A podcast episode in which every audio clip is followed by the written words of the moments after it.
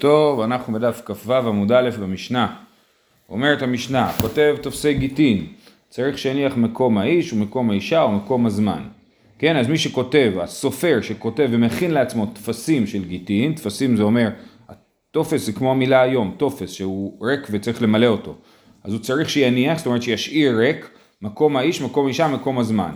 שטרי מילווה, אם הוא מכין טופס של אה, שטר הלוואה, צריך שיניח מקום המלווה, מקום הלווה, מקום המעות, זאת אומרת כמה כסף ההלוואה, מקום הזמן זה התאריך. שטרי מקח, שטר ש... של קניין, שטר שבו כתוב אני קונה ממך את השדה. צריך שיניח מקום הלוקח ומקום המוכר, השם של הלוקח, השם של המוכר, מקום המעות, כמה כסף, מקום השדה, השם של השדה, השדה ההיא, השדה ההיא. או מה שהיום כותבים גוש חלקה, כן, אז זה מקום השדה, ומקום הזמן זה התאריך. כל זה מפני התקנה, כן, הגמרא תסביר מה זה אומר מפני התקנה. בכל אופן, מה שרש"י מסביר פה זה שאפילו שאני כבר יודע שהולך להיות עסקה, או אני יודע שהולך להיות הלוואה, אז אני כבר הייתי אומר, אני כבר יודע, הלווה הזה מחפש הלוואה כבר הרבה זמן, אני כבר אכתוב שטר עם השם שלו. אז המשנה אומרת לי, לא, אסור, גם אם אתה יודע שהולך אה, אה, להיות אה, הלוואה, אסור לך למלא את השמות האלה עד הרגע שמבקשים ממך לכתוב את השטר. אתה יכול לכתוב טופס של גיטין, כן? עכשיו ברור שהתקנה היא תקנה של הסופר שיהיה לו טפסים מוכנים, אבל השאלה היא אם זה חומרה או קולה, אנחנו נגיע לזה בהמשך. רבי יהודה פוסל בכולן, רבי יהודה חושב שאסור להכין טפסים בכלל, כל כל אקט משפטי שצריך אה, להתבצע, הולכים לסופר והוא כותב מחדש שטר, אסור לכתוב טפסים. רבי אלעזר מכשיר בכולן, חוץ מגיטי נשים שנאמר וכתב לה לשמה. אז דבר ראשון אנחנו רואים שרבי אלעזר חושב ש... בואו נתחיל מזה, מהסוף. רבי אלעזר מכשיר בכולן חוץ מגיטי נשים, אז פה אנחנו רואים שרבי אלעזר אומר את הדבר שנאמר וכתב לה לשמה, צריך לכתוב את הגט של האישה לשמה פה רבי אלעזר אומר את זה, ורבי מאיר חולק עליו, רבי מאיר אומר שהחתימה צריכה להיות לשמה. הוא אומר, אה, לשמה, אז זו שאלה מצוינת. שאלה מצוינת, אנחנו נדבר על זה עוד בגמרא. האם השאלה היא על הטופס או על התורף, כן? האם הטופס צריך להיות לשמה, או רק התורף, שזה העיקר. עד עכשיו דיברו על הטופס, אז לכאורה... אבל זה עכשיו השאלה היא איך לקרוא את הסוף. רבי אלעזר מכשיר בכולן, מה הוא מכשיר בכולן? אז אומר רש"י מכשיר בכולן לכתוב טפסים. זאת אומרת, בניגוד לרבי יהודה ש, אה, שאוסר לכתוב טפסים, הוא מכשיר לכולם לכתוב טפסים, חוץ מכדי נשים שאפילו טפסים אסור לכתוב, כן? אה, אה, או שאנחנו נסביר, תוספות נגיד מסביר, שהוא מכשיר בכולם לכתוב גם את התורף. כן, אם אני יודע מראש מה הולך להיות ההלוואה, אז אני יכול לכתוב את המסמך, ואז יבואו להגיד לי... זה המינוח מכשיר. כן, בדיוק. אה, אה, אה, ואז יבואו הלווים להגיד, המלווה והלווה יבואו, יגידו לי בואו תכין לנו שטר, אני אומר הנה קחו את השטר, השמות שלכם בפנים, אני יודע כבר כמה מההלוואה, זה רק נמלא את התאריך, התאריך זה הדבר היחיד שהוא לא יכול למלא מראש, כי הוא לא יודע מתי זה יהיה, ושטר מוקדם הוא פסול. אפשר לסמוך על הסופר. זה הגיוני מה שתוספות מציעים. כן, זה הגיוני, אבל כן. אפשר לסמוך על הסופר, שהוא אומר, כן, מקשר אליו, אני צריך גט בשביל הוא, היא ועושים את זה אצלך בבית, כן, נו. ורק הזמן לא למלא, אפשר לסמוך עליו שהוא לא מוציא את זה מהמגירה ואז שם את הנתונים. אבל... שהוא לא כתב את הטופס ריק קודם, אפשר לסמוך עליו. אה, השאלה אם פסול טופס ריק, שוב, השאלה איך אני קורא את הסיפה, וזה רק לפי שיטת רבי אלעזר. לפי תנא קמא אין בעיה לכתוב טפסים. כן. בסדר, שאלה אתה לסמוך עליו, שאלה נפרדת, לכאורה, אין אחד נאמן באיסורים. לא, לכאורה עד אחד נאמן באיסורים, זה כאילו, בגדול. אמר רבי יהודה אמר שמואל, צריך שיניח אף מקום הרי את מותרת לכל אדם, או אומר לא מספיק להשאיר את השם של האיש, השם של האישה וכולי, צריך גם עוד משפט אחד להשאיר, הרי את מותרת לכל אדם. אז התורף של השטר זה לא רק השם, הדברים המשתנים בו, לכאורה מה זה טופס? טופס זה הדברים הקבועים וטופס זה הדברים המשתנים. אומר שמואל לא, יש עוד דבר אחד שחייבים להשאיר פתוח וזה הרי את מותרת לכל אדם. כל שטר הנוסח, שאר הנוסח של השטר באמת זה, זה שטר של 12 שורות הגט, כן? הכל זה כאילו לחזור על הדבר באותו, באותו אופן מכל מיני צדדים, כן? הרי את מותרת לכל אדם, המשפט הזה חייבים לכתוב אותו לשמה ולכן חייבים גם את זה להשאיר פתוח. אז הטופס צריך להיות טופס שבו חסר לא רק השמות אלא גם הדבר הזה. אה, ורבי אלעזרי, אומר שמואל, צריך שהניח במקום הארץ מותרת לכל אדם, ורבי אלעזרי דאמר ידי מסירה עקרתי ובאינן כתיבה לשמה. עכשיו שימו לב, הוא אומר את זה על הרישא, על תנא קמא. יש לנו בסיפא של המשנה את רבי אלעזר, ושמואל אומר לא, גם הרישא היא רבי אלעזר. ברישא רבי אלעזר אומר שצריך שיניח את מקום התורף, כולל הרי את מותרת לכל אדם, וזאת שיטת רבי אלעזר שחושב שטופס מותר לכתוב שלא לשמה, רק את התורף צריך להיות לכתוב לשמה, ולכן הוא מוסיף את הרי את מותרת לכל אדם להגיד זה התורף. בדיוק. אז עכשיו, מסתבר ששמואל עשה לנו את התרגיל הזה כבר פעמיים, וזאת הפעם השלישית.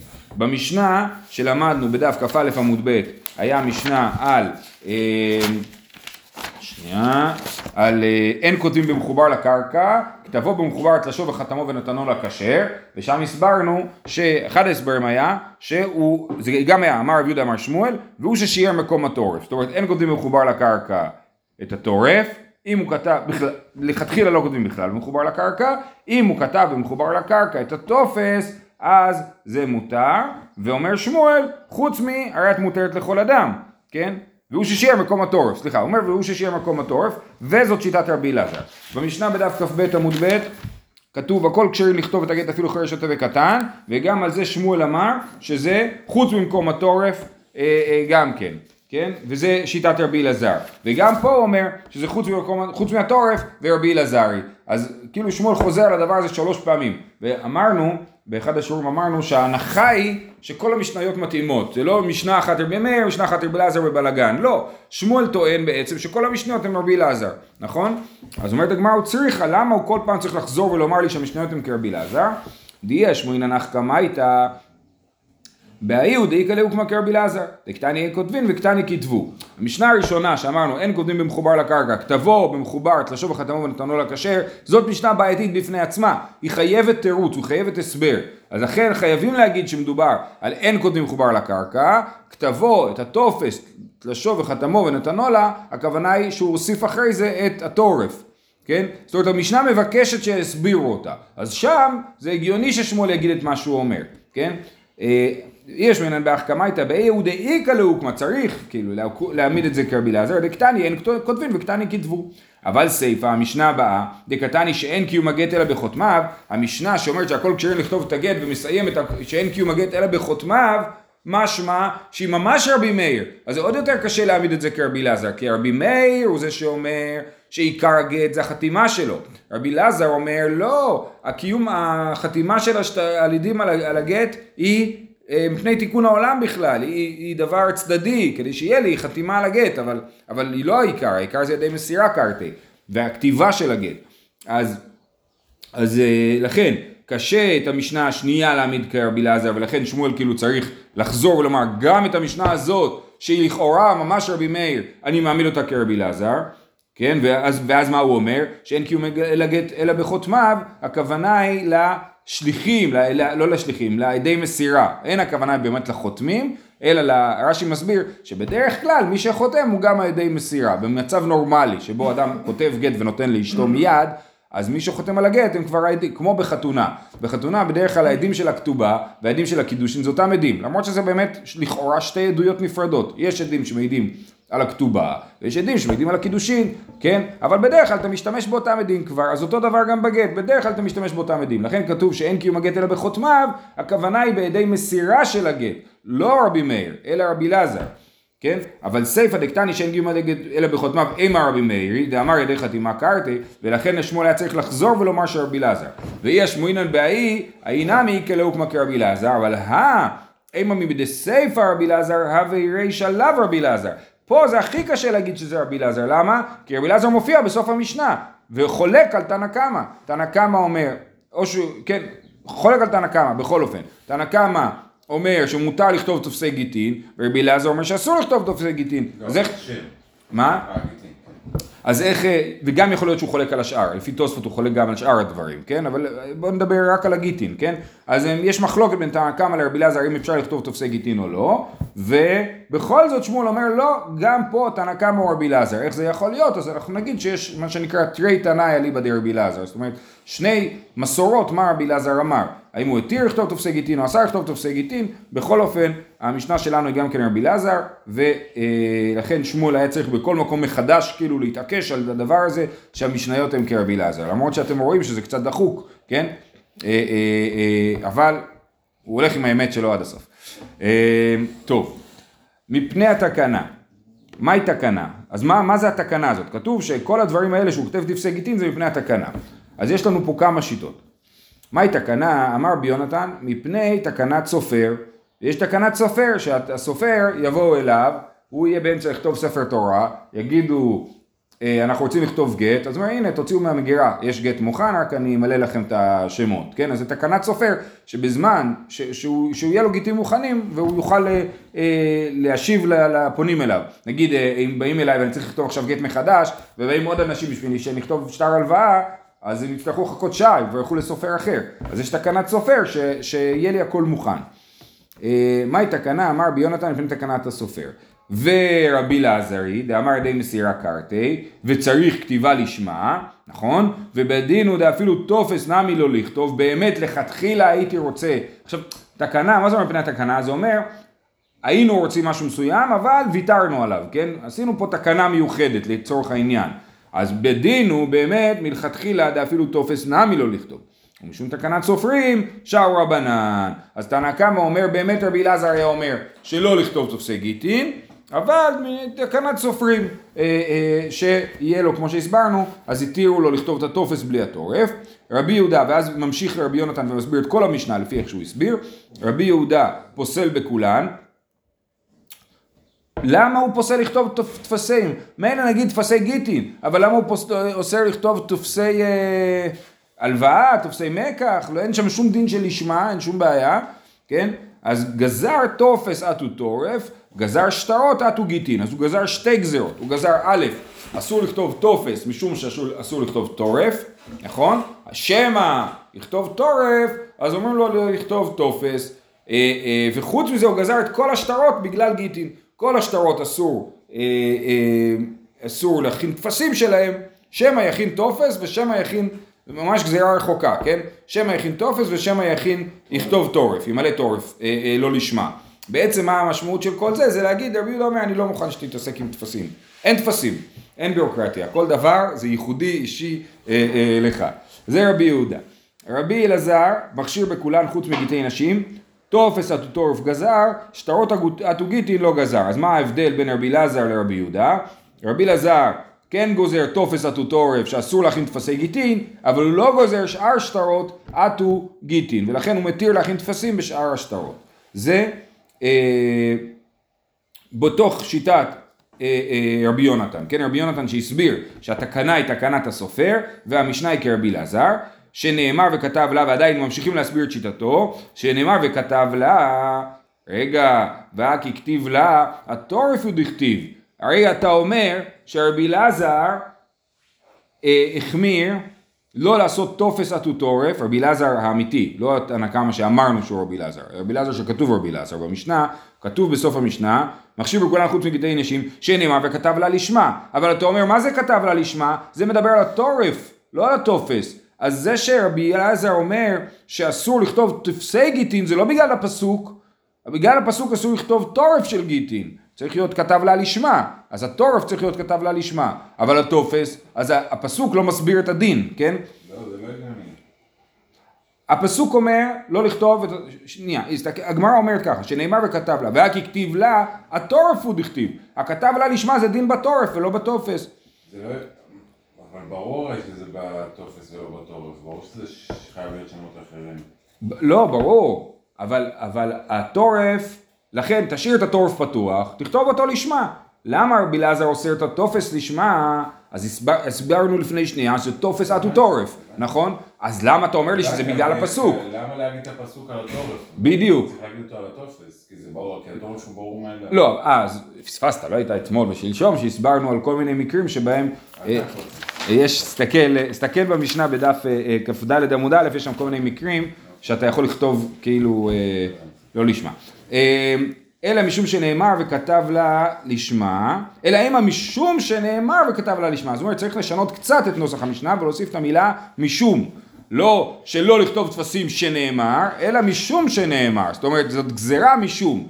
משום שנאמר כתב לה לשמה לטורף, משום זה עשינו אה, גם שאסור לכתוב את הטפסים. קשיא דרבי אלעזר לרבי אלעזר, לפי ההסבר הזה, מה שנשאר להסביר זה איך יכול להיות ששני רבי אלעזר במשנה, זה כבר נקדמתי את המאוחר. אומרת הגמרא, תראי תנאי אליבא דרבי אלעזר, נכון?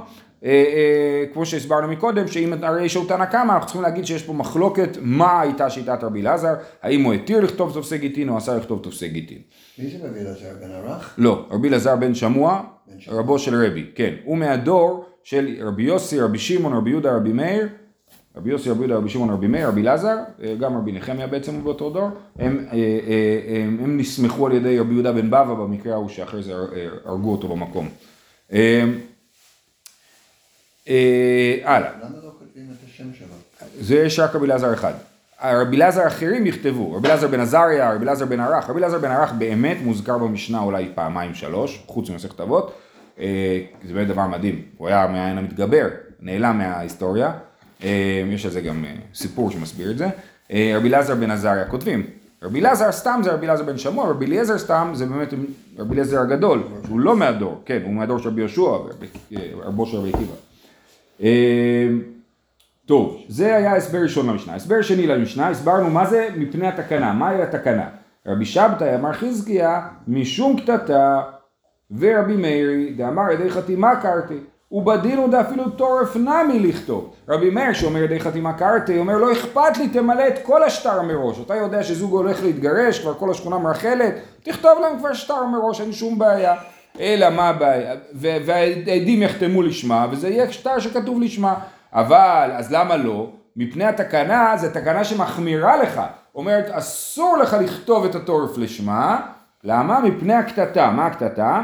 זימנין, מצחיק, זימנין דשאמה לי לסופר דקקתיב, וסברה איוקה אמר לי, ואבה לי קטטה בעדי. האישה עוברת ליד הבית של הסופר, ואו לא יודע מה, נכנסת אליו למשרד להזמין משהו אחר, ורואה שבדיוק הוא כותב גט עם השם שלו והשם שלה. עכשיו הוא הגדיל ראש, הוא אמר הם הולכים להתגרש, אני כבר אגדיל ראש ואכתוב אה, את הגט מראש, והיא רואה שכותבים גט, היא אומרת בעלי הזמין את זה, היא אומרת לעצמה, זהו בעלי כבר החליט סופית שהוא מגרש אותי, והוא לא באמת הזמין את זה בעלה, אוקיי? זה, אז הוא, כאילו הסופר מייצר קטטה, אוקיי?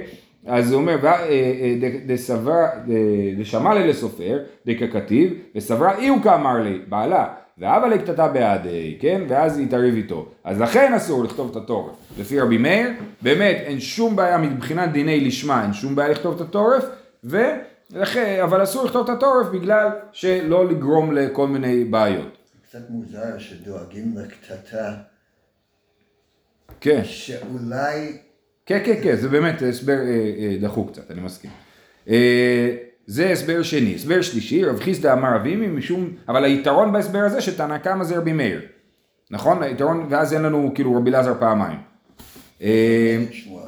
רב, אה, כן, רב חיסדא אמר אבימי משום תקנת עגונות. עכשיו רב חיסדא אמר אבימי, תקנת עגונות, אבל אנחנו לא מבינים למה הוא התכוון. הוא אמר, מה זה התקנה? תקנת עגונות. אמר לה רבי מאיר ואמר לה רבי אלעזר, יש לזה שני הסברים. אמר לה רבי מאיר, דאמר ידי חתימה קרתי, ובדינו דאפילו טורף נמי לכתוב. וזימנין דד ולקטטה בעדה ורתח עלה וזרי כלי ניהלה ומעגן ומוטיב לה. אה, אה, זאת אומרת, הקטטה תגרום לזה שהוא יביא לגט, מה- אם הגט יהיה מוכן מיד, אז יש, יש סיכון שהוא יביא לגט מהר יותר, כי הגט מוכן כבר, אז הוא יגרש אותה מהר יותר. יש דבר דומה לזה בפרק האחרון של בבא בתרא, יש גט מקושר, זה גט מאוד מסובך, שאומרים שזה גט לכהנים, כי כהן שגירש את אשתו לא יכול לחזור אליה, אסור, לכל אחד אחר מחזיר גרושתו, מותר, אבל לכהן אסור לחזור.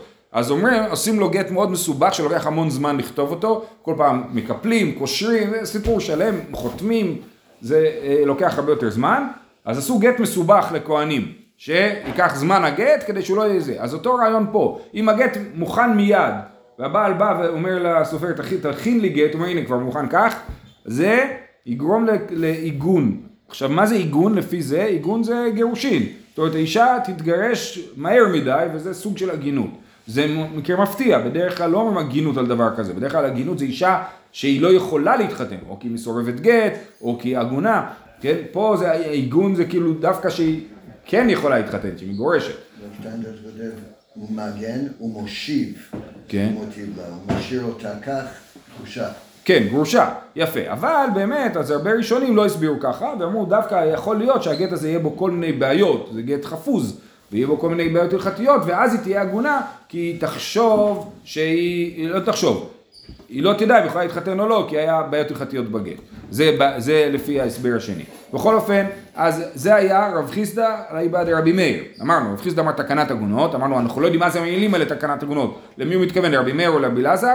אז או רבי מאיר שהסביר שהכוונה שהגט יהיה מוכן מהר מדי, או רבי אלעזר, ואמר לה רבי אלעזר, דאמר די מסירה קרתי, כמו שהסברנו, ובדין הוא אפילו טופס נמי לא לכתוב, וזימנין דבאי למייזה למדינת הים ולא אשכח ספרא ושביק לה, ואז אינו מעגן ומוטיב לה. אז התקנה היא תקנת עגונות, מהי תקנת עגונות? לפי רבי אלעזר, אם עד שאתה תכתוב את הטופס וזה, בן אדם ממהר, הוא יוצא לחו"ל עכשיו, מחכה לו המטוס, אם לא תיתן לו עכשיו, את הגט מוכן, הוא טס בלי לגרש אותה. אז אמרו, בשביל שהגט לא ייקח כל כך הרבה זמן, אז, אז, אה, אז מותר להכין את הטופס, וזה תקנת העגונות, שהוא לא יושיב אותה עגונה בלי גט כשהוא נוסע למדינת הים. פה זה עגונה במובן הקלאסי יותר, כן. אה, אה, מה, מה רציתי לומר עוד? אה, ההסבר הזה, וגם ההסבר הקודם של זה, הם לא מסבירים את שאר המשנה. למה להשאיר טפסים של גיט, למה, מה הדין של שטרי הלוואה ושטרי מקח, כן? שטרי הלוואה ושטרי מקח לכאורה הם, לא רלוונטיים בכלל לדבר הזה, גם לא שייך לדבר על טופס אטוטורף. טופס אטו תורף אתה אומר, יש חשש שהגט יהיה פסול, שהוא יהיה כתוב לא לשמה, אז, אז גזרנו עוד טופס אטו תורף וגזרנו שטר שטרות אטו גיטין, כן? אבל פה זה, ורבי יהודה, פה זה פחות משכנע, אז בכל אופן כנראה שרבי יהודה תופס אה, כמו שהסברנו ברישא, שיש באמת בעיה של פסול בגט. בוקר טוב. אה. מישהו השאיר עוד דולקים באוטו? יאללה. אה, הלאה. ומקום הזמן. אה, כפסיק ותני לא שנם מנישואים ונישואים ולא שנם מן האירוסין. כתוב שצריך אה, שצריך לוודא שלהשאיר את הזמן ריק, כן? שהתאריך יהיה ריק, למה? כי אם השטר יהיה בתאריך הלא נכון, שטר מוקדם, הוא יהיה פסול, נכון? אז כפסיק ותני לא שנם מן האירוסין ולא שנם, נשואים ולא שנם מן האירוסין. זאת אומרת, לא, המשנה אומרת שגט שהתאריך שלו הוא מוקדם, הוא פסול, אפילו אם זה גט מן האירוסין. אירוסין זה לא כמו שהיום עושים, זה הקידושין, נכון? הוא קידש אישה, ואחר כך לפני שהם התחתנו, זאת אומרת לפני שהיא נכנסה לביתו, אז הם החליטו שזה לא מתאים והם מתגרשים, אז אה, אה, צריך לכתוב לה. והגט הזה, משמע מהמשנה שלנו, שאם יהיה עליו תאריך לא נכון, הוא יהיה פסול. למה? בישלמה מ- מן הנישואין, ברור. למה צריך לכתוב תאריך על גט? הסברנו. היה לנו סוגיה זה מחלוקת רבי יוחנן ריש לקיש. או משום בת אחותו, או משום פרא. משום בת אחותו הכוונה היא שהוא יכפה על בת אחותו שזינתה. בת אחותו במובן הזה של אישה שהקשרים איתה משמעותיים גם אחרי הגירושין. לכן יש סיכוי שהוא ירצה לחפות עליה. היא זינתה תחתיו, בעל רגיל שאשתו זינתה תחתיו, הוא ירצה אה, אה, לפגוע בה, לדפוק אותה, כאילו, כן? אבל אם האישה הזאת היא אחיינית שלו, אז הוא יגיד, בסדר, אני אדאג לזה שלא, שלא יהיה לה עונש מוות, כן? אז, אז, אז, אה, אז לכן, אנחנו צריכים שיהיה תאריך על הגט, בשביל שלא יבואו לחפות באמצעות גט ללא תאריך על האישה. מה יקרה? יהיה גט בלי תאריך, היא תגיד, אתם אומרים שזיניתי, כבר הייתי גרושה באותו זמן, תראו, הנה גט בלי תאריך, היה לי את זה לפני. כן? ולכן צריך לכתוב על התאריך על הגט שלא יבואו לזנות. זה אחד, ושתיים, משום פרא, הסברנו שהכוונה היא לפירות של הנכסי מילוג, נכסי מילוג זה נכסים שהאישה הכניסה לזוגיות והבעל אוכל פירות אבל גוף הנכסים שייך לאישה, ברגע שמתגרשים הפרות יהיו שייכים לאישה, גם כן, אז צריך לכתוב תאריך בשביל לדעת מאיזה תאריך. הפירות שייכים לאישה. אז זה מחלוקת של בת אחותו ופר. אומרת הגמרא, בישלמה מן נשואים ברור שצריך תאריך, בין למאן דמר משום בת אחותו, איכא, איכא, זאת אומרת יש צורך בתאריך, בין למאן דמר משום פר איכא, אלא מן הרוסין, בישלמה למאן דמר משום בת אחותו איכא, אלא למאן דמר משום פרא, ארוסה מאית לפרא, הרי ארוסה שהכניסה נכסי מילוג הבעל עדיין לא אוכל פירות עד הנישואין, לכן גט עם זמן אה, שגוי מן האירוסין לכאורה זה בסדר, או גט בלי זמן, מן האירוסין זה בסדר, כי אין פירות, אז למען דבר פירות קשה, למה אותו מתעקש שיהיה תאריך באירוסין? אמר רב עמרם, המילתא שמעית מיני דאולה, דאמר משום תקנת ולד ולא ידע מי הוא. שמעתי פעם שאולה הסביר תקנת ולד ולא הבנתי על מה הוא מדבר.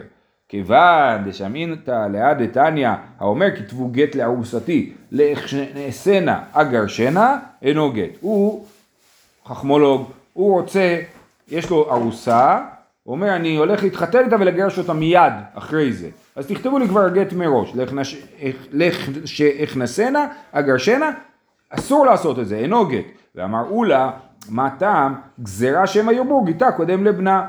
יגידו שהיא קיבלה גט לפני שהיא שכבה עם בעלה, והבן בעצם נולד מחוץ לנישואין. זה לא ממזרות, כן? אבל זה מחוץ לנישואין. אז יש בזה חוסר, חוסר כבוד, זה פגם משפחה מה שנקרא. לפני האירוסין? לא, אחרי הגט. לא, אבל... הם היו מאורסים. והוא אומר, כשאני אני אתחתן איתה ומיד אגרש אותה. אז הגט הזה בטל, למה? בגלל שיגידו שהם שכבו אחרי הגט. והיא תלד אחרי תשעה חודשים, אתה יודע, וזה לא בדיוק על, על פי היום, נכון? אז יגידו, אה, בעצם היא ילדה, אה, זה אחרי, ה, אחרי הגט, ה, ה, הילד הזה בא מאחרי הגט, כן? וזה לא, וזה לא, לא ראוי, אוקיי? אז גם אצלנו, למה אנחנו צריכים תאריך בגט מן האירוסין? בשביל שלא יגידו שהילד בא אחרי הגט, כן? אה, ואמרו לה, מה טעם? גזירה שהם אמרו גיתה קודם לבנה, הכי נמי גזירה שהם אמרו גיתה קודם לבנה. זאת אומרת שאנחנו אומרים ש... אה, למה צריך תאריך בשטר הגט מן האירוסין? שלא יגידו שהילד שנולד הוא בא אחרי ה... זאת אומרת, טוב, באמת יש פה בעיה. לא אמור להיות ילדים מהאירוסין, כן? אבל נגיד אנחנו יודעים שהמנהג ביהודה היה שכן יש ילדים באירוסין, ככה למדנו מסכת כתובות. ביהודה היו, האדם היה שוכב עם אשתו בין האירוסין לנישואין, זה היה מקובל ולכן אה, יש לזה כל מיני הלכות. אה, כתוב בירושלמי על אה, כלתו של רבי יושעיה, אם אני לא טועה, שהייתה בהיריון בחופה, כן? ככה מסופר בירושלמי, זה, היום זה נשמע כמו סיפור, אה, מ, כאילו, קצור. זה אה, לא סתם, כלתו של רבי יושעיה, לא, לא סתם אחת. בכל אופן, אז זה, אז זה קורה, ולכן אנחנו צריכים תאריך בגט, גם בגט מן האירוסין, גם למאן דאמר משום פרק. לא לא הבנתי מה הבעיה אם אם הוא נולד אחרי הגט. אין בעיה, רק חוסר כבוד, זה פגם משפחה רש"י אומר. אין בזה שום בעיה הלכתית, הוא לא ממזר. אבל יהיה לו לא נעים, יגידו אתה ילד מחוץ לנישואים, זה, זה הנקודה. אוקיי, אמר רבי זרע, שימו לב איזה שלשלת מסירה ארוכה. אמר רבי זרע, אמר רבי אבא בר שלה, אמר רבי מנונה, סבא, אמר רב עדה בר אהבה, אמר רב, חמישה. הלכה כרבי אלעזר, או שאלתם את עצמכם הלכה כרבי אלעזר אומר, הלכה כרבי אלעזר. והלכה כרבי אלעזר, לכאורה הוא גם מדבר על כל המשנה שלנו, שאומר שבכל הגיטין מותר לכתוב טפסים, כל השטרות מותר לכתוב טפסים, חוץ מגיטי נשים שלא כותבים טפסים. חשבתי שאף פעם הלכה לא קוראים מהר. אה, אה, אז אתה אומר למה בכלל? כן, אבל פה יש לך כאילו תנא קמא מול רבי אלעזר, עכשיו יכול להיות שתנא קמא זה... קמא, זה השאלה מי זה תנא קמא. כשרבי מאיר הוא תנא קמא כן הלכה כמותו, רק שהוא מזוהה כרבי מאיר במשנה. כשהוא תנא קמא זה סתם משנה, סתם משנה הלכה כסתם משנה. בעצם רוב המקרים ההלכה כרבי מאיר, כאילו. אה, קרי קרי רב עלי דרבי אלעזר טובינא דחכימי ואפילו בשאר שטרות נמי זאת אומרת, רבי אליעזר הוא המאושר שבחכמים שאנחנו פוסקים כמותו לא רק בזה שאסור לכתוב תופסי גיטין אלא גם בזה שמותר לכתוב תופסי שטרות אחרים בניגוד לרבי יהודה שאסר שאלה. ואפילו בשאר שטרות נמי ואמר רב פפי סליחה אז הוא אומר טובינה דחכימי טוב, לא מבין את זה בדיוק איך זה, זה, ואפילו בשאר שטרות נמי, ואמר רב פפי משמעי דרבה, היי אשרת דייני דמיכתבה מקמי דליסא דייסעדי, החתימת ידיים הוא פסולה, עלמא מחזי כשיקרא, הכנה ממחזי כשיקרא. יש לך אשרתא דדייני, זה סתם דוגמה לשטר. אשרתא דדייני זה אה, אה, שטר שבית הדין אה, כותב, ואומר אנחנו החלטנו כך וכך, במקרה זה וזה, כן? זה ש... דומה למה שנקרא מעשה בית דין, כן? אז זה אשרתא דדייני, ובאים עדים וחותמים על זה. אי אפשר להכין טפסים של הדבר הזה, כן? למה? כי זה מחזק כשיקרא. למה זה מחזק כשיקרא? כי כאילו אה, כתוב שהעדים מעידים משהו לפני שהעדים באמת העידו את הדבר הזה. בדומה לדבר הזה, כתובה, כתובה זה אנן איך טה טה טה טה טה טה, נכון? וחותמים העדים לכאורה לפני החופה, בדרך כלל הם חותמים לפני החופה, על משהו שהולך לקרות רק בחופה, זה מחזיק כשיקרא, כן? הכינם מחזיק כשיקרא. אומרת הגמרא וליתא, אנחנו לא מתחשבים במחזיק כשיקרא הזה, ולכן, שנייה, עד כאן אז משמע שאין הלכה כרבי אלעזר. אי אפשר לכתוב טפסים, כי כל הטפסים מחזיק כשיקרא. טופס בהגדרה הוא מחזיק כשיקרא, כי, אתה, כי כתוב משהו לפני שהוא קרה באמת. מה שכתוב בשטר צריך לשקף באמת את מה שקרה במציאות, לא להיות טופס של המציאות, כן? אז הוא אומר, אבל ענה הלכה ככה, וליתא, מידי רב נחמן, ואין הלכה ככה, ובאמת צדקנו שהלכה כרבי אלעזר לגמרי, מידי רב נחמן, דאמר רב נחמן אומר היה רבי מאיר, אפילו מצאו באשפה, חתמו ונתנו לה, כשר בגט, נכון רבי מאיר אומר די חתימה קרתי, ולא אכפת לו מהטופס, ולא מהטורף אפילו, ואפילו רבנן לא פליגה על ידי רבי מאיר, אלא בגיטי נשים, דבעינן כתיבה לשמה, אבל בשאר השטרות לא. הרעיון שאדם שמצא שטר באשפה זה כשר, זה נכון בכל השטרות, חוץ מגיטי נשים. רק רבי מאיר אומר את זה בגיטי נשים. אז ממילא אנחנו רואים שאין לנו בעיה עם טפסים, והרעיון של מחזיק כשיקרא לא מטריד אותנו. למה לא זה לא מחזיק כשיקרא? בגלל שהעדים חותמים על משהו שהם יודעים שהוא נכון, כן? אה, דאמר רבי אסי אמר רבי יוחנן שטר שלווה בו ופרעו אינך חוזר ולווה בו שכבר נמחל שעבודו. תמא דנמחל שעבודו אבל למשום שיקרא לא חיישינן. כן? זאת אומרת אם השתמשתי בשטר כבר אז זה כבר שטר מחול אי אפשר להשתמש בו שוב. אבל אם לא השתמשתי בשטר עדיין למרות שזה טופס שקיים לפני ההלוואה זה בסדר כי לא נמחל שעבודו. אז לסיכום, אנחנו פוסקים כרבי אלעזר, שאפשר להכין טפסים בכל השטרות, אין לנו בעיה של מחזיק כשיקרא, לכן גם בכתובה אנחנו יכולים לחתום, העדים יכולים לחתום לפני החופה, למרות שזה משהו שקורה אחרי זה, אה, אה, ובגיטין אנחנו לא עושים טפסי גיטין, לכאורה. שיהיה לכולם יום טוב.